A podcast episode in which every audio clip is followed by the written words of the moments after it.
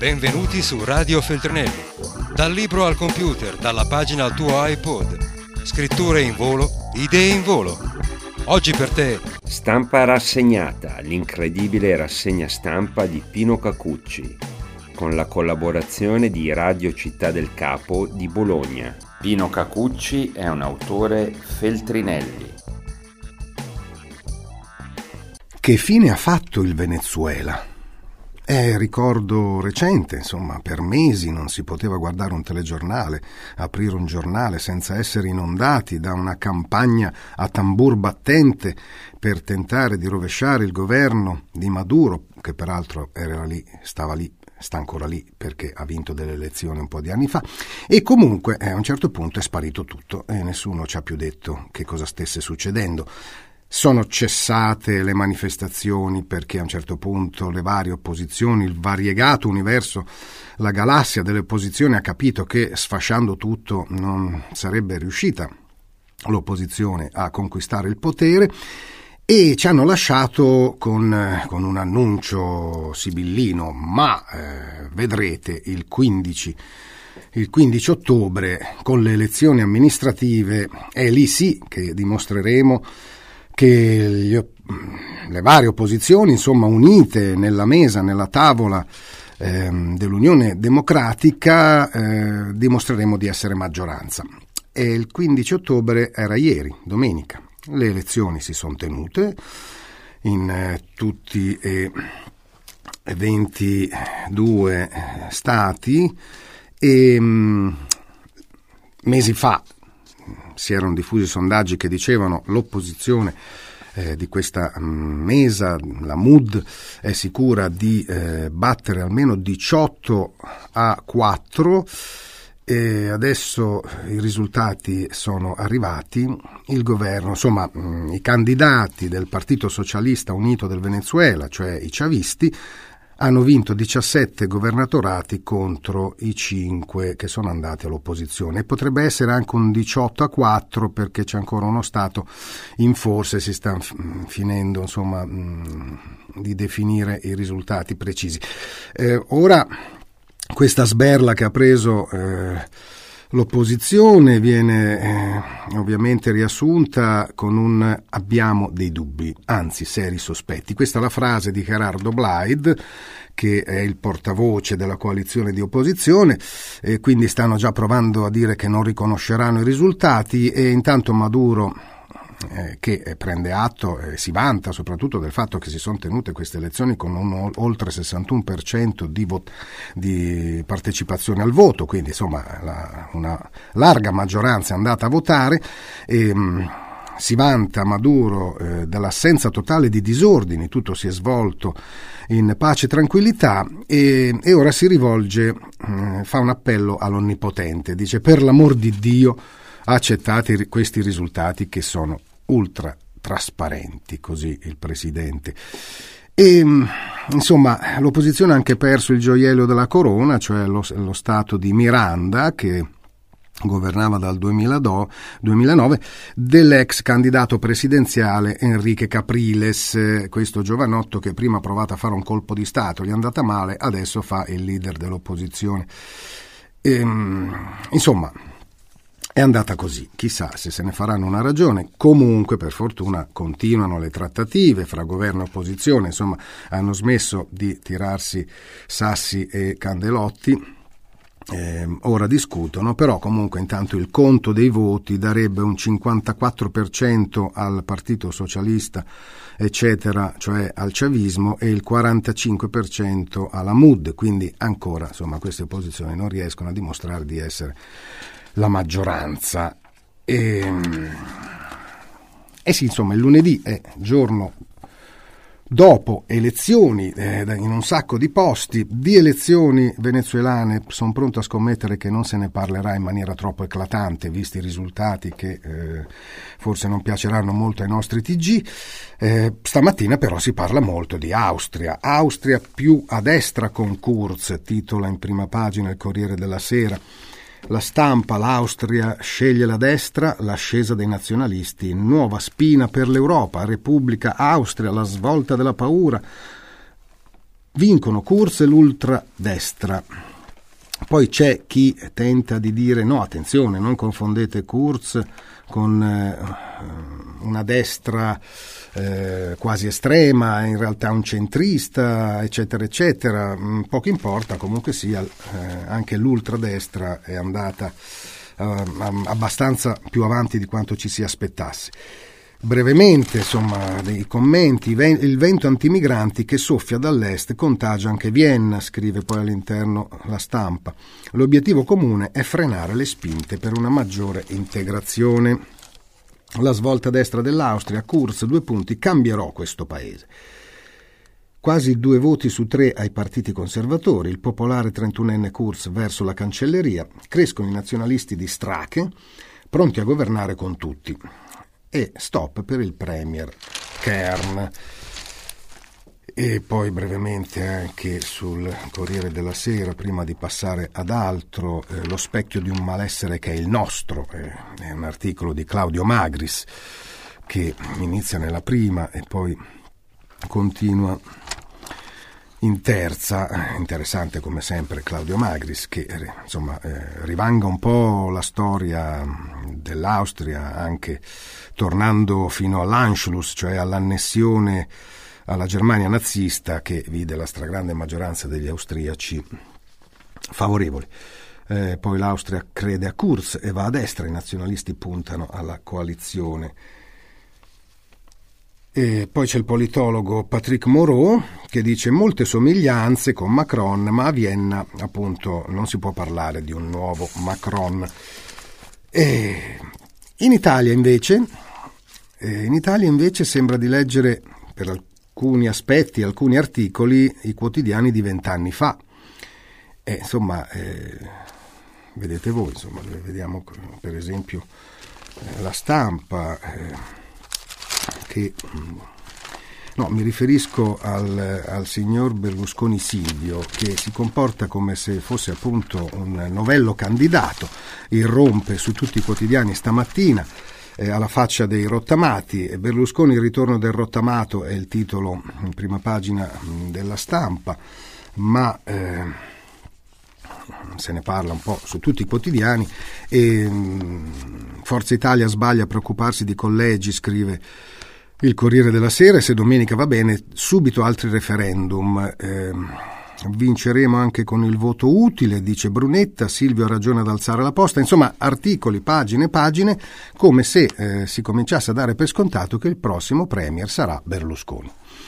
Beh, insomma, più di vent'anni fa, ormai quanti saranno? 22? Vabbè, insomma. E invece cent'anni fa c'era Caporetto. Caporetto cent'anni fa. Un eh, articolo, anzi un'intera pagina di, eh, del Fatto Quotidiano ci ricorda quale eh, storia eh, dovrebbe essere eh, studiata nelle nostre scuole, anziché tutto il ciarpame patriottardo sulla Prima Guerra Mondiale. Già Curzio Malaparte ci diede la giusta lettura, cioè eh, con il suo Viva Caporetto, cioè non una disfatta, ma il risultato di rivolte dei soldati contro gli ufficiali. E a cento anni dalla disfatta del, del 1917 l'analisi più attuale resta quella, della provocatoria, eh, quella provocatoria che fece a caldo Curzio Malaparte. Non fu una ritirata ma una ribellione a un'elite inetta e corrotta che aveva mandato i soldati al massacro. Viva Caporetto, la rivolta del popolo contro la casta. A cent'anni di distanza non c'è nulla di più attuale del primo libro dedicato da un grande intellettuale italiano alla disfatta per antonomasia della Grande Guerra. Viva Caporetto, opera prima di Curzio Malaparte, fu scritto tra il 1918 e il 19. Tra l'altro lui era all'inizio interventista e quindi era volontario in questa guerra. Uscì nel 21 e per la sua violenza verbale fu sequestrato e ristampato in forma poi riveduta e con un altro titolo, La rivolta dei santi maledetti. Anch'esso peraltro sequestrato prima nell'Italia liberale del tardo 1921 e poi in quella fascista del 23. La tesi di fondo è semplice. Caporetto non è stata una vergognosa ritirata, ma anzi il momento culminante di una rivoluzione sociale mossa dal popolo delle trincee, quel popolo misto che un'elite politica e militare cialtrona e corrotta aveva mandato allo sbaraglio e che, con il disobbedire, col sabotare, col denunciare le inutili stragi, l'assurdità degli ordini e l'assenza di strategia, già prima della ribellione operata gettando lo scudo nell'ottobre del 17, si era esposto a ritorsioni, fucilazioni sommarie e, come, o come minimo, alla pesante accusa di disfattismo. Dire la verità, virgolettato, e fare del disfattismo, pare abbia detto un giorno del 17 il generale di Robilant, comandante della quarta armata. La, veri- la, verità era che il sentimento patriottico nel paese non lievitava, anzi, e che col passare dei mesi si approfondiva il solco di incomunicabilità e diffidenza tra le classi dirigenti, molti gli interventisti da salotto, non di rado imboscati, mentre i pacifisti loro mantenevano agli occhi di Malaparte almeno una dignitosa coerenza. E le masse dei combattenti, sempre più insofferenti, dei lustri e sdegnosi ufficiali di cavalleria, queste sono parole di Malaparte, dei panciuti e pettoruti ufficiali superiori, di Cadorna chiuso nella sua lucente armatura di principi e di tradizioni, alto nella sua aristocratica fierezza eccetera, eccetera. Insomma, poi si parla della realtà, della barbarie, della grande guerra. Eh, è oggi nota da molti studi e si guarda ormai più sobriamente alla reale portata della dissidenza dei soldati rispetto a tale barbarie e a chi la ordinava. Certo, tutto questo venne raccontato da Francesco Rosi nell'unico film che racconta cosa veramente fu la Grande Guerra dal punto di vista dei soldati italiani, e cioè Uomini contro, con un indimenticabile Gian Maria Volontè, e si conclude l'articolo al netto delle sue derive nazionalistiche e irrazionalistiche e al netto di una diagnosi a tratti volutamente provocatoria, un malaparte polemico e non ancora surrealista un surrealista né passibile della tra- taccia di opportunismo che spesso l'accompagnerà, pianta il cuneo in quello scollamento fra propaganda e realtà, fra narrazione delle classi dirigenti e vita dei soldati semplici, fra retorica e concretezza, che anche in tempo di pace resterà uno dei principali problemi del nostro Paese. Così su il fatto che ci ricorda questo anniversario di vergogna. Ehm, poi, insomma, sappiamo, migliaia, anzi sono decine di migliaia i fucilati per vari motivi. Nelle guerre di oggi invece troviamo eh, un certo spazio dedicato a Raqqa che sta eh, metro dopo metro per essere espugnata ormai quasi del tutto, poche le sacche di resistenza, poche centinaia di irriducibili più fanatici di tutti gli altri e si dice che in maggioranza questi sono stranieri, stranieri nel senso venuti quasi tutti da paesi europei. Eh, su Repubblica c'è due pagine eh, da Assad all'ISIS, così la mia città perso l'anima, eh, l'intervento di eh, Yassin al-Aisaleh, che appunto è un dissidente siriano originario di Raqqa. La capitale dello Stato islamico sta per cadere in mano ai curdi, ma il prezzo della liberazione è stato altissimo. E poi, altro articolo, l'Europa è l'incubo del ritorno dei foreign fighters. Chi è sopravvissuto agli scontri dell'ultimo anno ora deve scegliere se tornare nei paesi di origine o meno. Il rischio è essere identificati e finire subito in prigione. Sì, il rischio, ma se non finiscono in prigione, non vengono in qualche modo messi in condizioni di non nuocere, eh, faranno altri massacri, ma tutti nel cuore dell'Europa. E a questo proposito, uno dei paesi che più sangue ha versato per questi attentati, cioè la Francia, paese peraltro da cui eh, sono partiti molti di questi volontari tagliagole, ecco la linea di Parigi al riguardo è se muoiono a Raqqa, tanto meglio. La precisazione del Ministero della Difesa è questa qui, senza mezzi termini. Già in Iraq erano state fornite le coordinate per eliminarli. Eh, insomma, stanno eh, dicendo a chi combatte là di non fare prigionieri essenzialmente, se no dice ce li ritroviamo di nuovo qua. Il portavoce del governo, Christophe Castaner, aggiunge eh, lo dirò a quanti vanno all'estero per arruolarsi nelle file dell'ISIS, fare la guerra comporta dei rischi. Come dire, adesso eh, noi ordiniamo comunque di farvi fuori il più possibile, dovevate pensarci prima. Però ecco, eh, ovviamente lì c'è un colabrodo, nel senso che per salvare eh, più vite possibili ai civili o appare- apparentemente civili o sedicenti tali, sono crea- stati creati dei corridoi attraverso i quali sicuramente sono passati eh, molti eh, terroristi che ora vediamo dove andranno a finire. Intanto, intanto colpiscono i loro epigoni anche in Somalia. Eh, se ne parla stamattina, per esempio su Repubblica, camion bomba, ben 240 morti a Mogadiscio gli obiettivi erano sì un hotel frequentato anche da stranieri, ma pare soprattutto l'ambasciata del Qatar. Ecco, fino a non molto tempo fa il Qatar veniva accusato di essere tra i ehm, se non proprio finanziatori di eh, questi terroristi, ma probabilmente in tempi un po' più lontani, sì, quantomeno di essere così, eh, di far parte di quelli che chiudevano entrambi gli occhi di fronte a ISIS, Al-Qaeda, eccetera, eccetera. Adesso, da quando il Qatar è inviso all'Arabia Saudita che lo accusa di essere tenero nei confronti del, degli sciiti, cioè dell'Iran essenzialmente, ora questi vanno addirittura a mettere un camion bomba davanti all'ambasciata del Qatar.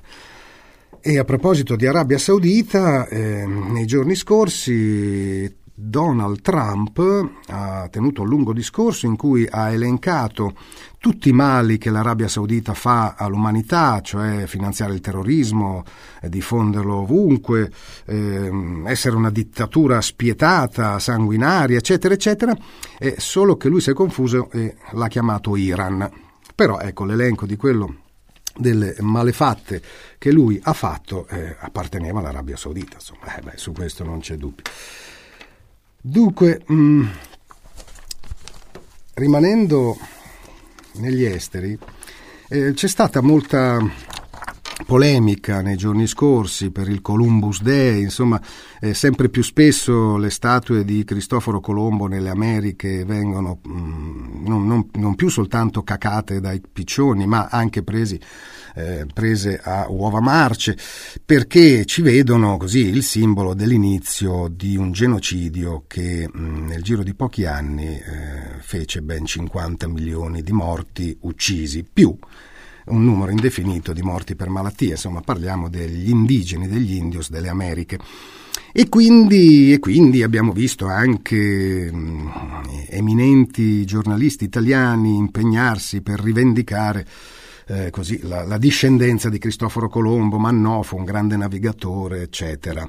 Beh, Jacopo Fo eh, ha scritto una cosa che trovate anche su, in rete su comuneinfo.net, eh, un'invettiva eh, che eh, leggiamo qualche brano di Jacopo Fo. Abborriamo le persone aggressive che vanno a distruggere le statue degli altri, compatiamo la povertà morale di chi distrugge statue di pubblica proprietà, tanto più se sono antiche. Le vestigia del passato vanno rispettate perché ci permettono di comprendere nel bene e nel male i nostri avi. Comunque, Cristoforo Colombo, un italiano, era un assassino, torturatore, schiavista e bisogna rompere questa italica censura sulla verità dei fatti e insegnare ai ragazzi che di Colombo c'è da vergognarsi che fosse italiano, tale quale a Totorina. Così Jacopo Fo. Portò centinaia di schiavi in Europa, 600 solo nella prima spedizione, e moltissimi ne fece nelle Americhe incurante che morissero a migliaia tenuti in condizioni così orrende che cento di essi arrivarono a suicidarsi collettivamente. Infliggeva ai disobbedienti amputazioni di braccia, orecchie e nasi. Mai intervenne poi in difesa dei nativi vessati in ogni sadica maniera dalla sua orda che arrivò a dar da mangiare carne umana ai cani. Fa orrore al senso di giustizia sentire i campioni della disinformazione difendere un tale criminale dicendo erano i tempi antichi, così facevano tutti, come se allora la sensibilità umana e il rispetto non potessero esistere. Quasi che Gesù, Buddha e Maometto non avessero affermato secoli prima l'amore tra tutti gli uomini. Tanto è che le aberrazioni di Cristoforo crearono sgomento tra i suoi contemporanei dotati di grazia di Dio, come eh, Fra de las Casas, che scrisse pagine sanguinanti di dolore per l'abominio al quale in terra americana aveva assistito. Fin dalla prima spedizione di Colombo ci fu chi protestò per l'aggressione ai danni degli indios, tanto che il re di Spagna arrivò a promulgare il divieto di ridurli in schiavitù. Una legge che durò peraltro poco perché la lobby schiavista riuscì a ottenerne l'abolizione, ma comunque il fatto che questa legge entrò in vigore è la prova che ci fu chi si oppose a questo abominio. E quindi ci sentiamo in dovere di reagire a questo fiume di italiche, razziste, disinformate parole che dipingono Colombo come grande esploratore innocente per le successive atrocità che devastarono l'America e i popoli che là vivevano da millenni. Poi salto un passo, andiamo al finale. Vorremmo con questo gesto demolire l'idea che si possa accomunare noi, in quanto italiani, a quello spregevole incursore e fare atto di risarcimento nello spirito verso le innumerevoli vittime causate dall'operare di questo ignobile antenato. Che Dio abbia pietà della sua anima, che Dio abbia pietà di tutti coloro che non provano dolore per la sofferenza altrui, essi sono morti alla vita insomma, qui il nostro amico Jacopo sembra quasi Jacopone da Todi, insomma, eh, però eh, insomma, se ne può discutere, ma ha elencato eh, fatti incontrovertibili. Questo lo trovate comunque anche sul blog, sul suo blog, eh, edito nella pagina del Fatto Quotidiano e, e comunque anche sul sito comune info.net. Bene, un saluto a Jacopo Fo e per le ultime cose che mi ero segnato eh, si parla di Catalogna perché insomma è iniziato il conto alla rovescia, eh, quindi eh, tra, insomma, tra, poche ore addirittura, se non minuti, ehm, il governo centrale di Rajoy eh, istigato da, dal re di bastoni che è passato Feli, Filippo, Felipe da, dall'essere un re di coppe a un re di bastoni e Manganelli ehm, hanno dato questo ultimatum alla Catalogna o dicono chiaramente se hanno, se è stata annunciata la secessione, l'indipendenza e in tal caso tolgono alla Catalogna anche l'autonomia eh, oppure di appunto chiarire che non vogliono questo. Nell'attesa il Corriere della Sera va a ehm, intervistare la giallista Bartlett. Il titolo in prima pagina è L'emotività ha bruciato ragione politica in Catalogna. E la giallista spagnola Alicia Jiménez Bartlett non ha dubbi in Catalogna eh, l'emotività ha sconfitto ragione e politica. Forse un giorno la letteratura riuscirà a spiegare ciò che sta succedendo. Oggi scade l'ultimatum del governo di Madrid al presidente catalano Puigdemont e poi andiamo a leggere un po' di eh, botte risposte della scrittrice con l'intervistatrice Sara Gandolfi inviata in Catalogna. Il titolo all'interno è In Catalogna chi perde è la ragione. E, ehm, appunto riprende forse un giorno in futuro la letteratura riuscirà a spiegare ciò che sta succedendo oggi in Catalogna. Noi scrittori dobbiamo distanziarci nel tempo dai problemi per raccontarli. Non è un'arte calda, serve riflessione ed elaborazione, ricreazione. Alicia Jiménez Bartlett, la regina del giallo spagnolo, autrice della seguitissima anche in Italia saga di Petra Delicado, ispettrice della polizia di Barcellona, dura dal cuore sensibile, è cauta ma non ha dubbi. Petra è realista, dice del suo personaggio, e se dovesse affrontare il caso catalano saprebbe bene che individualmente non si possono risolvere problemi politici, ma sul piano personale avrebbe mandato i due governi al carajo. E forse, eh, tra parentesi, si prendono la briga di dire che in italiano corrisponderebbe a un vaffa. E forse avrebbe chiesto la nazionalità italiana. Eh, insomma, sì, perché qui ce la passiamo meglio. Da voi a molti amici. Oggi scade l'ultimatum posto dall'esecutivo di Madrid al presidente Carles Puigdemont. Nelle manifestazioni di questi giorni, eccetera, eccetera, iniziano le domande. Ehm, andrei più avanti come, sul come si è arrivati fin qui. Ecco, e la risposta è il governo spagnolo ha commesso moltissimi errori. Impedire una revisione dello statuto catalano di autonomia che a suo tempo si considerò, sottovalutare la lingua catalana, non fare attenzione ai dettagli né al finanziamento economico, ha fatto un disastro utilizzando la polizia duramente contro la cittadinanza. Ma i politici catalani stanno a loro volta sbagliando. La mobilitazione in strada, le ambiguità, i calcoli machiavellici. Mi auguro una svolta da parte di tutti. Poi più avanti dice eccitare i sentimenti nazionalisti sia spagnoli sia catalani è un'irresponsabilità, peggio una stupidità. Perderemo tutti qualcosa in questa crisi. Poi le viene chiesto qual è il ruolo degli intellettuali e in questo la risposta è tajante. Da tempo non contano nulla gli intellettuali, non solo qui e in questa crisi, in qualsiasi società del mondo. Come ho detto prima, non è tempo per la razionalità. Il mondo ha lasciato alle spalle il pensiero, la cultura, lo studio sereno e filosofico della vita. E insomma, eh, quanta amargura, Alicia. Poi, verso la fine di questa lunga intervista, si parla di Vargas Llosa che insomma la settimana scorsa era lì che faceva proclami, addirittura era salito su un palco a tenere un comizio.